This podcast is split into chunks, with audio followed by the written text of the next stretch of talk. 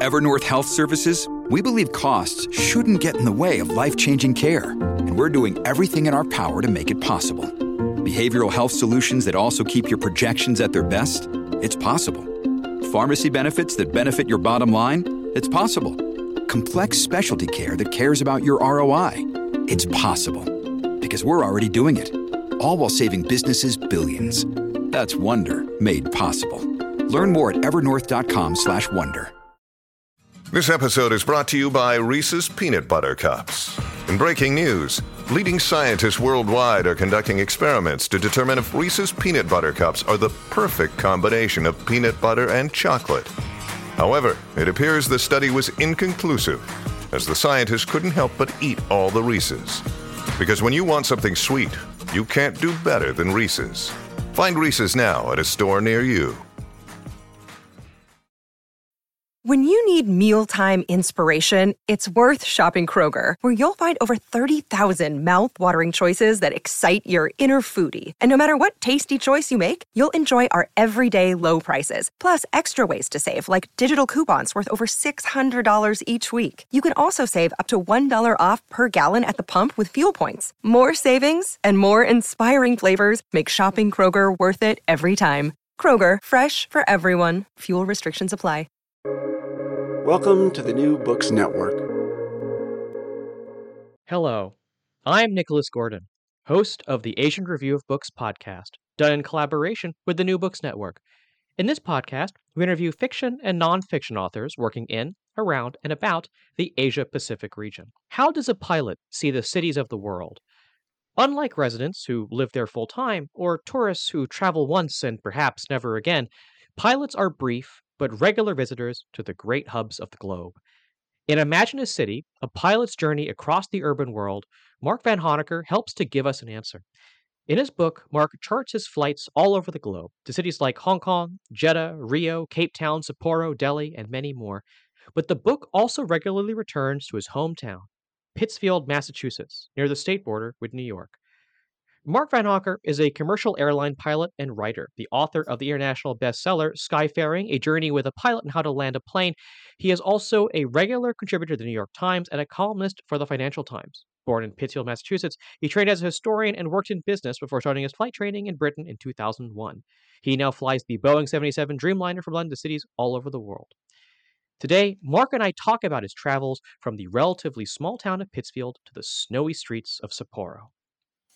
So, Mark, thank you so much for joining me on the Asian Review Books podcast today. You know, I want to start with that kind of observation, I kind of hint at the beginning, which is to ask, you know, how different is it to travel to a city as a pilot instead of, you know, as a tourist, as a visitor? Does the experience of traveling to a city for a short period, perhaps many, many times, give you a different perspective of what these places are like? Uh, well, well, thank you, Nicholas. It's a it's a real pleasure to be joining you. Um, you know that that experience of going to cities as a pilot is is re- is really um, something that even when I was a kid dreaming of becoming a pilot um, and of flying off to the cities, I, I found on my on my you know illuminated globe in my childhood bedroom, you know, is something I really couldn't imagine. Um, I had no idea that you would that I would eventually have a sense of cities um, that was built up, as you say, in these kind of short um, but but repetitive visits that that go on um, over years and years and and are really very different from the way that I experienced cities um, as a as an ordinary traveler and then later as a business traveler. I mean, if you if you go to a city as a tourist, um, you know, if you if you travel to um, to Sydney or Hong Kong or, or London, um, you may, depending on on where you live, um, think that that's the only time in your life you'll you'll ever go there, and you'll have a, a list of things that you want to do um, you'll have recommendations from friends or from the internet, and and you know you'll want to make the most of your time there. You'll you'll want to get up, um, you know, um, maybe not even have a sleep after your flight, and, and just head out and start doing things. Uh, and it, or if you're a business traveler, uh, uh I worked uh, in a in a management consultancy for many years before I um, became a pilot. Uh, you know, you, you have meetings to go to, and then in the evenings, perhaps you have um, socializing, which is um, you know, another kind of meeting, um, and you may just have a few minutes or a few hours here or there um, in order to see the city.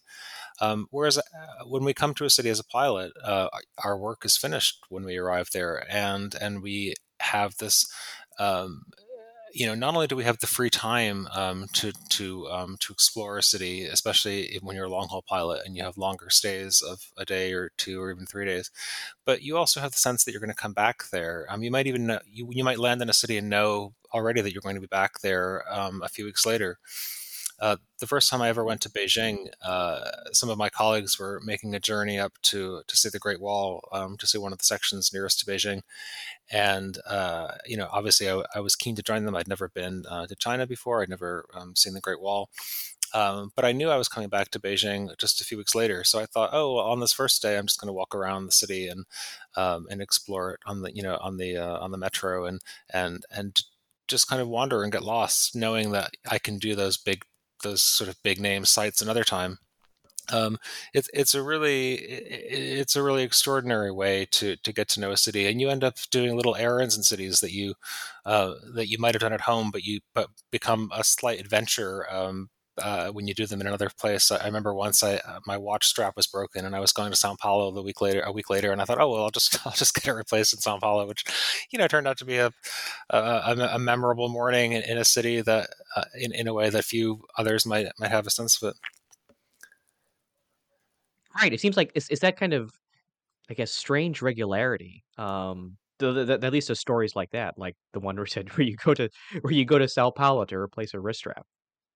Yeah, yeah, and uh, you know, um, Los Angeles is a city that um, you know I grew up uh, on the east coast of the U.S. Uh, or, or, near the east coast, um, as you said, and Los Angeles was this kind of magical name growing up. You know, I think um, California has a certain you know appeal, um, especially perhaps back then um, to people on the East Coast. And I kind of I couldn't really imagine I would ever go to Los Angeles. Um, uh, and then I started flying there uh, when I became a pilot on the 747. And um, when I first started flying on the 747, there were three 747s a day going from Heathrow to, to Los Angeles. So it was, you know, it was a really common route for us to fly. Um, and you know, you start developing these routines there. You have cafes you like, you have, um, you know, hikes you like to do, and um, and and you know, after a while, maybe four or five years into my career on the 747, it's the, uh, we stopped flying to Los Angeles on that airplane. So I didn't go, I didn't go again for a few years. And, and when I came back after that period, um, when, when, when, it restarted flights uh, to Los Angeles on the 747, I, I looked in my logbook to see how many times I'd been there before. And I thought, oh, you know, maybe I've been there 20 or 25 times and it was close to 50 and now it's close to 70. I mean, it, it's a, it's a, it's a remarkable sensation to have of a city which isn't your own. Um, you know, often I'll meet people from from you know any of the cities I love best, um, Los Angeles, Vancouver, uh, Mexico City, and and uh, if I meet them, you know, if they're a friend of a friend, I'll, I have this sense that I that we have their city in common, that I'm you know almost that that I'm from there in some sense, but of course that's not true. I, you know, I have that feeling about so many cities. It can't be true of any of them. Uh, and it's, it's, uh, you know, it's, uh, you even find yourself, um, I don't know if you've had that experience in your hometown um, where visitors or tourists are walking more slowly or a little unsure of where, where, where they're going and you kind of pass them at, at speed because you know where you're going and you know you just want to get past uh, down the street to, to where whatever it is your your day holds. And you know I end up walking like that in cities past tourists even though those, those cities aren't my own either. Uh, it's a very strange it's a very strange sense of um, of a place and you know and I, I certainly wouldn't argue that it's a deeper sense um, but it's definitely a different or unique one. Um, clearly clearly it's um, it's almost a false sense of intimacy uh, you know in, in, a place to, to think you know it when of course uh, people who are from there obviously have a much deeper sense of it. Um, but it's it's unique and it's something I, I really tried to capture in, in, in Imagine a City. I really wanted to relate uh, to people who who aren't air crews um, what it is like to to get this sense of uh, of the whole world um, uh, this this incredibly urban planet uh, you know especially now that you know more than half of us um, live in cities and I think by 2050 two thirds of us will um, and this the sense of an urban planet which which um, is is really um, increasingly just a, another way of saying human civilization um, is, something that I, I, I, wanted to, to try to capture both from above, of course, because pilots see it from above, um, but also from the streets after we land. So you mentioned growing up on the East Coast, um, you know, and if there's one place that pops up I think probably the most in your book, and it's completely understandable why. It's it's your hometown of Pittsfield um, in Western Mass. I should note that I myself have ties to Western Mass. My family um, lived in Amherst, so I went to Western Oh Mass a lot Okay. growing up. Um, I Oh wow. believe it's Oh, what that's like an hour and a half's drive from Pittsfield, I believe. uh, uh, Um, Amherst is about an hour and a quarter. Yeah, I actually went to yeah. Amherst College, so I, I know the area. Um, I know the area very well and the, and the road. Oh, really? We should okay. Then we should we should talk Yeah. about that offline. Yeah. But, you know, but uh, you know, but but let's let's talk about kind of Pittsfield. You know, why why did you kind of bring up um, that hometown, which uh, which I'm you know is probably a lot smaller than a lot of the than most of the cities talk about in your book. Why does why did you kind of give Pittsfield kind of almost kind of prime place throughout the many chapters in your book? So uh, imagine a city started out as a travelogue, um, which is really what's at the heart of it. Um, it it's this story of a pilot's experience of, uh, of the world of cities um, in a way that perhaps nobody else in history has ever had. Um, you know that experience that pilots now have, but it also became um, almost um, as if of its own will. It became a, a memoir as well, um, and I found that I couldn't really write about cities uh, without talking about my first city because I found that, you know, so often when I was in these far off places, I was thinking back to my hometown.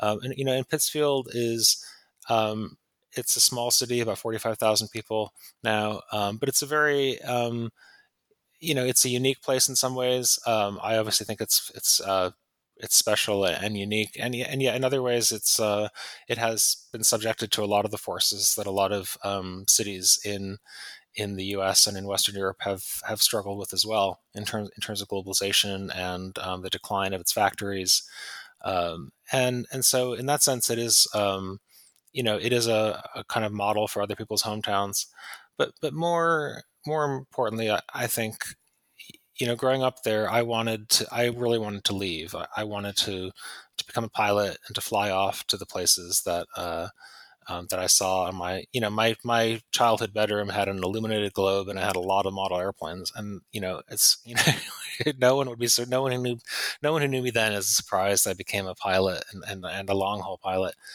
Um, but yet, the, you know, the more I've seen these cities um, that are so far from Pittsfield, and as I've gotten older, frankly, as well, I think um, it's it's more and more, um, you know, that inclination to look back at your own story and your own places um, is um, is something that grows stronger and stronger, and and really informs this the book.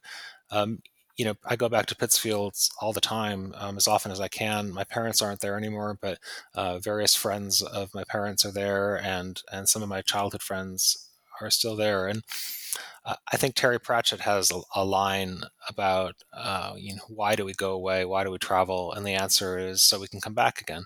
Uh, we come back and we're you know we're not the same uh, as we were when we left and and pittsfield has had that role in my life and you know the way in which um, the way in which a, a, hometown is always with you almost like a first language especially um, it's especially compelling to me in the sense that pittsfield is a small city but you know many of the ones I go to um, for work are, are, are large. I mean, they're some of the largest cities in the world. If you go to Delhi or Lagos uh, or Tokyo or or Beijing uh, or Sao Paulo or Mexico City or um, and so that that sense that that that a first city is like has a you know is always with you even in the largest ones and that it's something that you come back to again and again um, both uh, imaginatively and and and in physically if you can um, throughout your life uh, is really the the sort of the structure of the book, and it's it's a quality that I that I really wanted to capture in it. Um, I think um, you know that there's all those lines. I think Thomas Wolfe, you know, had his book. You can't you can never go home again. You can't go home again. Um, maybe you can't, but um, but I've certainly tried, and, and I've and I've done so from from journeys that are as far reaching as anyone can make today. I'd I'd like to shift from talking about your hometown to talking about my hometown, if you will allow me to. Um, so I, I I'm from Hong Kong, and Hong Kong does feature um, a little bit in your book. You do have one kind of part of one chapter kind of talking about about Hong Kong. Um, uh, I think you you if I get the dates right, you probably weren't a pilot at the time, but I always remember flying into Hong Kong through the old airport of Kai Tak um, right in the center of town, um, which uh, was closed in '98, I believe. And while they probably had to close it. It was a really difficult airport to fly into. I'm sure if you were a pilot, it does feel like you know something was lost and kind of missing, losing that kind of flight over the city and having the planes be right over, um, right over the the center of Kowloon. Um, but I hoped if I might to ask you, um, as as as a pilot that flew into Hong Kong and as someone that does feature Hong Kong, at least for a little bit in your book, kind of what was your experience of Hong Kong like as a pilot? So I, um, I, I, I, flew to Kai Tak once as a passenger, um, and I was uh, I was over the moon. I'm, I'm so glad I was able to do it. Um, in some ways, I'm more I'm happier I was able to do it as a passenger rather than a pilot because I was able to really you know sit back and enjoy the views rather than than have to um, concentrate on the flying. Um, but it, it was just uh, you know a monumental experience of, of both flying and of cities. Um, it, there's uh, there there was no approach like that as far as I know, uh, or, or, there isn't one anywhere else like it. Um, but Hong Kong did become a very special place to me as a pilot because it, it was actually the destination of my first uh, flight on the 747, um, which was in December of 2007. So uh, you know you do a lot of your training in the in, in a flight simulator but eventually uh, there's a first flight and mine was mine was to hong kong and we left uh, we left london on a on a cold and wet evening and uh, and you know had that very very long flight um, you know all across uh, you know, northern Europe and Russia and, and China, and, and, made our approach to Hong Kong. I, I, was I had never flown long haul before. I'd only done European flights, and I was really struck by that sense that we um, you know, we took off, you know, in, in, darkness from London, and then had the entire day, the entire following day in the air. And by the time we were landing in Hong Kong, it was, it was, it was getting, it was dark again. Um, and I kind of thought I had that kind of striking sensation of a day having having vanished somehow, and to have two nights in such close succession, um, especially in December, of course, um, when they're when they're so short, uh, when the nights are so long and the days are so short. Um, and it, it, was a, it was a momentous journey for other reasons because uh, when I was a kid growing up in Pittsfield, I had a, a pen pal from Hong Kong. Um, uh, her name's Lily, and uh, she grew up on uh, on Cheung Chau. I hope I'm pronouncing that correctly on the on the island. Mm. Um, and that and that island actually has a beacon on it, uh, which has its which is named for the island. Um, and that beacon formed part of the approach to Hong Kong uh, to the new airport, obviously. And so I had this very strange sensation of descending from London in my was I forty? No, I guess I was late thirties then. Uh, and but you know, decades after I last um, sent a letter to my pen pal or received one uh, through the mail slot of that of that you know red brick house in Pittsfield, and suddenly I'm flying a 747 over uh, a beacon named for the island on which my pen pal um, lived and maybe still lives. Um, and then uh, we made that long um, that long pattern uh, around and over the city to, to, to landing at the new airport. Um, and of course, Hong Kong is just, um, uh, you know, and I remember, I remember on the flight in, it, it, was cloudy in Hong Kong, but eventually we came out below um, the clouds and had that, this view of Hong Kong Island. And um, I mean, it's just an extraordinary cityscape. There's really nothing else like it. Um, and and then landing and, and kind of thinking like, wow, you know, I I I that I flew. I just flew a 747 from Heathrow to Hong Kong. It, it was a kid's dream come true. I mean, it was literally my my dream that that had come true. Uh, I and I remember that flight. You know, I've I've flown three types of aircraft now: the um, the Airbus A320 series, the 747, and now the 787. But um, you know, and pilots have a lot of milestones. You have our first solo, our first instrument flight, you know, our first uh, many firsts, but um, that first flight to Hong Kong on the 747 is is definitely the highlight of my of my career, and probably a, like a top ten moment in my life overall. I'd, I'd say. Uh, and then you know, Hong Kong is a is a city that I um, you know got to, to know many times when I when I flew there.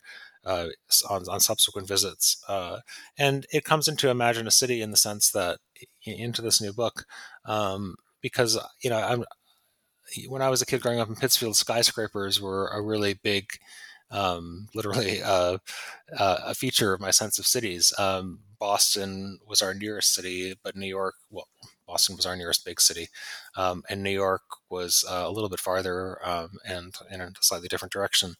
Uh, and of course, uh, you know, that's when you would we would drive there or we take the train um, or we would take a like a bus for a school trip or something that sense of a, of skyscrapers in the distance and then suddenly being among them and kind of looking up and i can almost i, I can remember being in the back seat of my parents car going to boston and suddenly kind of looking up um, from the back seat just to, you know kind of straining to see the skyscrapers all around us um, you know and and I, I think many people who haven't been uh, to uh, East Asia might think that the most skyscraper city uh, by far is New York, but of course, um, that's not true. Um, um, when I last calculated the numbers a couple years ago, when I was finishing um, Imagine a City, I think I think 150 meters is one of the cutoffs that's used for skyscrapers as a. I mean, it's one of the the, the higher cutoffs that you use when you count a skyline, and um, I think Hong Kong had around 500 buildings um, of that height or higher, um, and, and, Shenzhen was actually second, uh, and New York was a very distant third.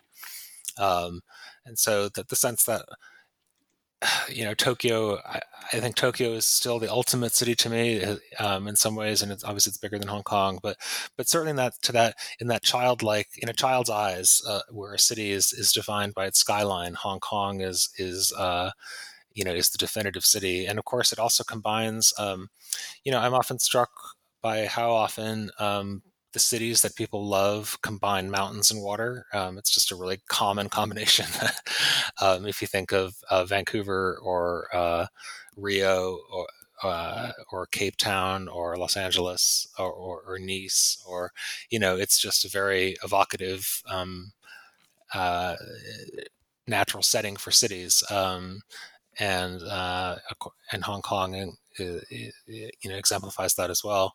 Uh, so it's it's uh, it's a you know it's a very um, uh, compelling compelling cityscape and you know of course my first days there I, I, I, did I did those obvious things I took the Star Ferry and and and walked around and went up a few skyscrapers and um, you know went up uh, took the tram up Victoria Peak uh, but um, you know, I've had some other explorations to some of the other islands, and and uh, it's uh, it's a really it's it's it's an astonishing place. I I hope I have a chance to go there many more times. Another day is here, and you're ready for it. What to wear? Check. Breakfast, lunch, and dinner? Check. Planning for what's next and how to save for it? That's where Bank of America can help. For your financial to-dos, Bank of America has experts ready to help get you closer to your goals. Get started at one of our local financial centers or 24-7 in our mobile banking app. Find a location near you at bankofamerica.com slash talk to us. What would you like the power to do? Mobile banking requires downloading the app and is only available for select devices. Message and data rates may apply. Bank of America and a member FDIC. Hey, it's Ryan Reynolds and I'm here with Keith, co-star of my upcoming film, If, only in theaters May 17th. Do you want to tell people the big news? All right, I'll do it. Sign up now and you'll get unlimited for $15 a month in six months of Paramount Plus Essential Plan on us. Mintmobile.com slash switch. Upfront payment of $45 equivalent to $15 per month. Unlimited over 40 gigabytes per month. Face lower speeds. Videos at 480p. Active Mint customers by 531.24 get six months of Paramount Plus Essential Plan. Auto renews after six months. Offer ends May 31st, 2024. Separate Paramount Plus registration required. Terms and conditions apply if rated PG. Yeah, for me, like Hong Kong was, it I think you mentioned kind of Hong Kong and New York. I mean, New York is one of the few cities in the world that actually kind of reminds me of Hong Kong due to was it I, you walk outside New York and there's skyscrapers everywhere and I'm like oh it's like home. Whereas I think yeah, skyscrapers yeah. Are, are, are are are are are more fewer and far further fewer and further between I think in other cities. But you mentioned Japan and I I Japan pops up many times um, in your book both Sapporo um, but also Tokyo uh, and it, and it pops up kind of throughout the whole book kind of throughout from from beginning to end um, and in kind of our conversations before this interview, you talked about Japan's importance as one of the key themes in in your book. I wonder if you might talk a bit more about your experiences in Japan and why it has been so important to you um, in your in your life experience.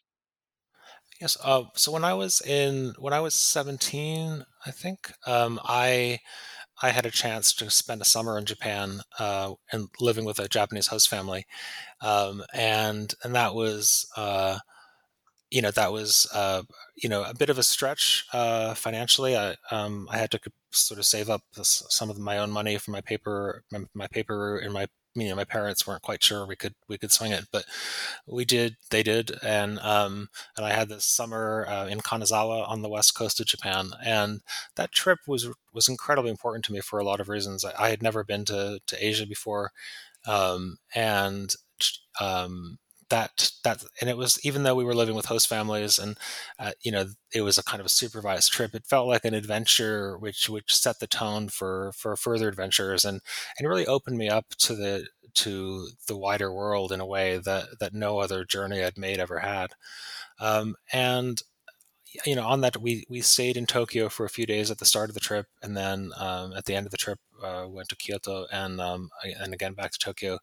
And I had I had never really understood. Again, you know, I was you know talking about New York being the the sort of model city. You know, I I kind of assumed New York was the biggest city in the world, and then I um, and then you go to Tokyo and you realize that it is it is on a different scale even than New York. I, I think its metro area is probably twice the population of New York um, now. I think it's, it's 37 million people or something, which is basically Spain. I mean, it's basically all of Spain in one city.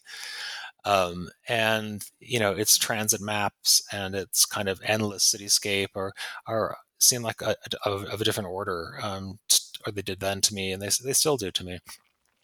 Uh, and then, so Japan became this kind of touchstone for me. And uh, when I was in college um, at Amherst, which I mean, the reason I went to Amherst was because their Japanese language program was so strong, and and their um, ties to um, to university in Kyoto were were um, were so old and and, and ongoing. Um, and and then after that, uh, you know, Japanese stayed with me uh, as a as a sort of hobby and interest. And uh, when I worked in the business world, because I had um, some some language skills, um, I, I, got to go to Japan a number of times for, for work. Um, and those stories of being a, a, business person in Japan suddenly in young adulthood and kind of being astonished at the, uh, you know, at the fact that I was in a hotel room in in, um, in Shinjuku, um, about to go to a meeting, and not quite feeling like like the adult I probably appeared to be, um, was a you know forms part of uh, Imagine a City as well.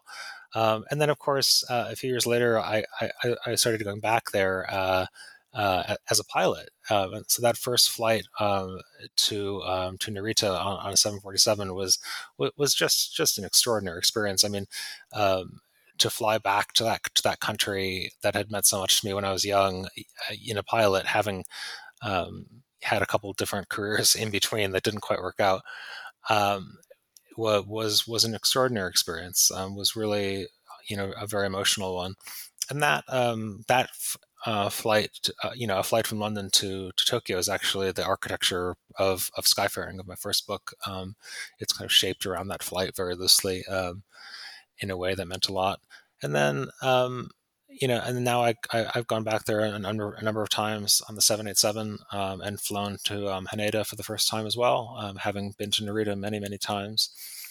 And on one of those trips, uh, I, I, had a chance to go to Sapporo uh, in uh, um, on, on, Hokkaido, uh, and I, would never been there before, but uh, but snow has you know Pittsfield, as, as you'll know from from Western Massachusetts, you know it's a pretty snowy place. Um, uh, and snow meant a lot to me when I was a kid. I mean, it means a lot to every kid, I think, in, in you know, if you if like ski or sled or whatever. But for me, I was always, um, you know, I, I didn't always like school very much, and that sense that you would wake up one morning and not only would the world be physically transformed uh, in this really beautiful way, but you also wouldn't have to go to school. I mean, it was just, um, you know, it was just an extraordinary, um, you know, it was it was it was it was a my greatest joys of of um, my school years involved not going to school because it was a snow day. Um, and as an aside, I think that's going to fade a little bit as a phenomenon because, of course, now that a lot of schools are, are able to run online um, from the pandemic era, um, I think snow days might become a thing of the past, which is which is terrible news um, for today's kids. But um, yeah, and so the so and Pittsfield, you know, is a very snowy place um, compared to most of the U.S. or, or most of Western Europe, um, and uh, you know, snow has a, a, very important role in Japanese culture. But I had never actually seen that because um, it, it, very rarely snows in Tokyo, and then when I was in Kanazawa, it, it, was in the summer, so I didn't see the the snow there. So that, a chance to see um, a city much larger than Pittsfield and even snowier than Pittsfield was uh, was high on my list. So I did. I, I went up to Sapporo during a trip to Tokyo and had a few days in in um, one of the snowiest cities in the world. Um, certainly the the snowiest large city, I think uh, it's fair to say. Uh, you know, when you see those tables of the snowiest cities in the world, I mean, some some very quickly you move into cities you've never heard of, or most people have never heard of, um, and so you have you want to set a minimum population size, I guess, and and uh, and I think Sapporo is, is uh, would be the the snowiest large city by any measure. Um, and I, and so I, I, wandered around and and saw, uh, you know, it's just spent a whole day walking around and um, having ramen and hot chocolate and um, you know just exploring. Uh, you know, a sort of full-sized Japanese version of Pittsfield in some ways, um, and and and wondering about, um, you know, whenever I passed um, kids being pulled on a on a on a sled along the sidewalk, wondering how how snow would affect their sense of cities and, and of their home. And you know once if you grow up in Sapporo everywhere you go is going to be less snowy basically. And and so it was it was a chance to think about what um, you know what cities might um, how how snow affected my sense of my childhood and of my first city and how and how it might affect um, people who who live in Sapporo or who grew up there. So I I, I kind of want to take another big picture view now, although I'm sure there are there are many stories in your book that help illustrate this point. You know, air travel is one of those standardized global systems. You know, they they keep the world running often in the background. You note, I think this this pops up. I remember this pops up definitely once in your book where you're flying into India and and um, you're both communicating in the kind of standard English, but not just English, but the, the standard clipped English um, jargon of of pilots and air traffic controllers. Um, so it means air travel is is standardized, is globalized. Everyone kind of speaks the same language, understands the same things. You know, and, I guess does that give um, you know those who work in this space, whether they're pilots or air crew or traffic controllers, anyway, you know, does, how does that kind of give them a different perspective on, I guess, on the world of globalization, of what countries are, and I guess all of that. Yeah, that, that, that's such an interesting question to me. I, I mean, I, I, often, I often wonder when we look back on the 20th century. How, you know, obviously, we'll, we'll, um, we'll think of computers as being, um, you know, um, a civilization altering, altering um, event.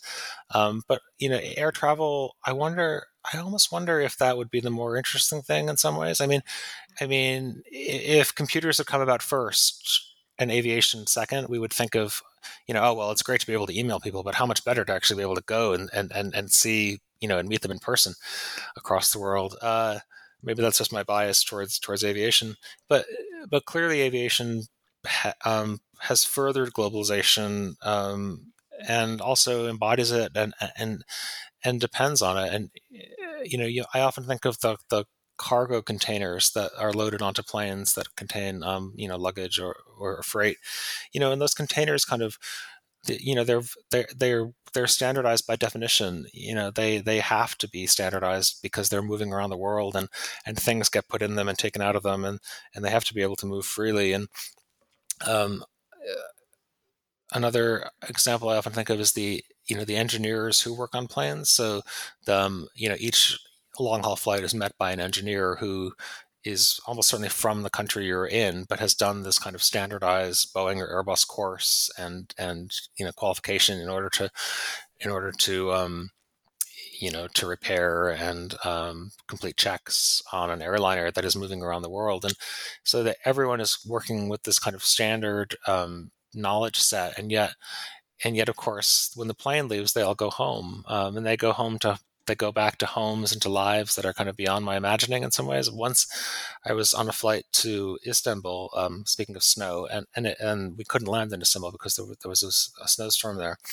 Um, so we flew to Ankara instead. And of course, we weren't meant to be in Ankara that night. Uh, there wasn't it wasn't a scheduled arrival there, so they had to get an engineer out and then you know and other staff um, in the middle of the night um, to come meet our plane. And and I kind of I you know the engine this engineer came out. It was a it was a really really rainy night. It, it was raining in Ankara and snowing in Istanbul. Um, and so the engineer comes on board and he's he was you know soaked and obviously had been phoned phoned from at home. And I, I kind of thought you know I, I, tried to imagine. I didn't ask him about this, but you know, I want. I was trying to imagine what his home was like and what he'd had for dinner, and um, if you know, were did he have kids? Were they going to go to school the next day? What would they be learning in school? Um, and, and, yet, um, we you know we all have these. Uh, um, we all come to aviation with with such difference, and yet we work. Uh, in this atmosphere and this environment, which is hot, you know, so heavily regulated and standardized. And um, in some ways, maybe it's a good model for globalization. Um, you know, I often, you know, you, you, like any traveler, I have one of those travel adapters that has, you know, nine different pins on it to use in different countries. And, um, or you hear about, uh, a train line that's being built from one country to another, but there's a problem because they have to switch gauge when they cross the border because, you know, 150 years ago somebody made a decision about the railway gauge that's now, you know, echoing down the down the ages, um, and aviation. Um, is a, is um, I think in many ways a lovely example of of that um, you know of what we can do as a species and um, of how we're able to work together despite our differences. Yeah, no, that that comment on the gauge thing reminds me of the of the funny road constructions that they have to do between the border between Hong Kong and mainland China because we drive on different sides of the road. Oh, of course. Yeah. so the cars have that. so Yeah. so the lanes have to switch sides as as as cars cross the border. Um, Oh my God, I hadn't even thought of that. Yeah. uh, so I, I do I do have one final question, and you know Sure. it's COVID. COVID only pops up once at the very end of your book. It's a very small story among the many other stories that you have. But obviously, you know, the pandemic has uh, definitely put a pause on people's travel. Um, depending on where you were based, the pause was longer than others. I think four days after this conversation, I will be on my first flight since March 2020. Um, Wow. Wow. but for but for you personally, you know, how has the pandemic and everything that you had to do how how how has the pandemic maybe changed your view on flying and being a pilot? So uh, for me, the pandemic, um, you know, it it began um, with a with a with a halt to flying, which lasted maybe three or four weeks. I, I didn't fly anywhere, um, but very quickly after that, um, I, I started flying again, and um, and those flights were they didn't have initially they didn't have a lot of passengers on them, but they had a lot of freight, um, and um, I was, uh, you know, I, I think may, people maybe don't think about air freight so much, or they think if they if they think about it at all, they think it's going on dedicated cargo planes, um, which obviously kept flying. But actually, a lot of cargo goes on regular commercial airliners um, al- along with your baggage. And when when, when the pandemic hit, uh, a lot of those passenger flights weren't going. So the ones that did remain, the capacity on the ones that did remain became much more valuable. Um, and of course, a lot of the cargo we was we were, we were carrying was um, you know was medical equipment or um, you know personal protection equipment, that kind of thing. And so it was a very it felt very um, um, sobering to walk through these airports that were completely shuttered. You know, the shops were um, just the gates were down on the shops, and then you'd walk to a plane, um, and and yet the plane would be would be the in terms of weight would be almost full, um, even though there were no passengers on board um, or very few passengers, and that was, I mean, it felt. Um, I mean, it felt use. I guess I felt useful in some way that I um, um, hadn't, um, you know, quite appreciated before. In some ways, you know, I th- I think I read in in the Economist not long ago that the the value, you know, air freight takes about thirty percent of the world's um, trade by value. I mean, obviously, very heavy things, big things, they go by ship, but a lot of things go by plane, especially small, valuable things, and so um, or, or perishable things. Um, and so that was uh, quite an interesting experience. Um, you know, when we went to cities, um, in some cities we couldn't even leave um, our, our, hotel because local regulations prohibited it. And in some places we couldn't even leave our rooms. Uh, we would be given a key card that only opened the door once. Um, and and so um, you know you'd go into the room and you could get room service and do exercise on your you know on whatever exercise app you're using um, and of course um, i was able to, to do some work on the book then which was just finishing up um, and so it was you know an utterly unique time i mean i I started flying. Um, I was doing my flight training course, my initial one during nine, when when 9/11 happened, um, and I think my colleagues and I on that course we thought that uh, we would never see uh, aviation disrupted and again in the way that we had at that, at that period we kind of thought you know um, well that was clearly a you know a, a crisis in, in, aviation terms of that was you know once in a century or something but of course um, the covid one was in many ways um, a deeper a deeper um, uh, crisis for for anyone who works in travel and of course it, it wasn't just um, you know air travel it was um, you know the entire travel industry was all around the world was was really devastated. I, I think I think there's like three or four hundred million people who work in travel or transport, um, you know, writ large, and and maybe sixty or seventy million of them lost their jobs. When I, I went to Delhi in uh, April, um, a journey I, I wrote about for the Financial Times, and it was the I'd been to Delhi a number of times during the pandemic, but this was my first trip there after we were able after it was unlocked essentially, and we were able to to move around the city. And you know, air crews have websites where we share uh, information on you know if you're in the city, do this tour. If you want to do this food tour, this guide will help you.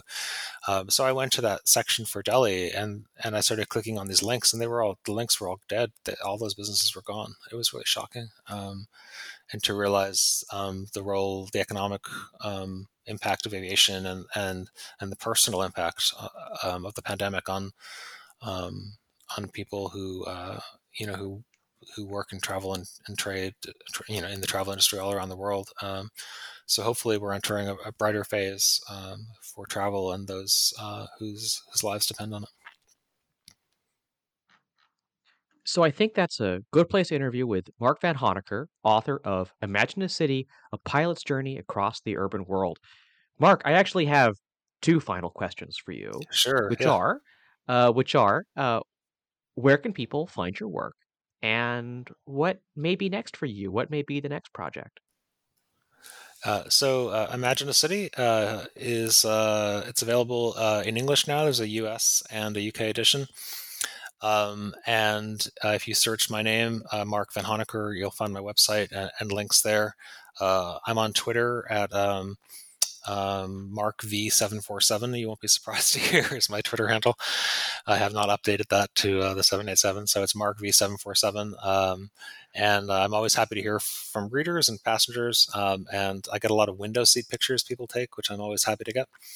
Um, and uh, Imagine City will actually be coming out in Japanese and in simplified Chinese, um, I think, in the next year or so. So um, uh, hopefully, uh, some of your listeners will be able to read it um, in their first language.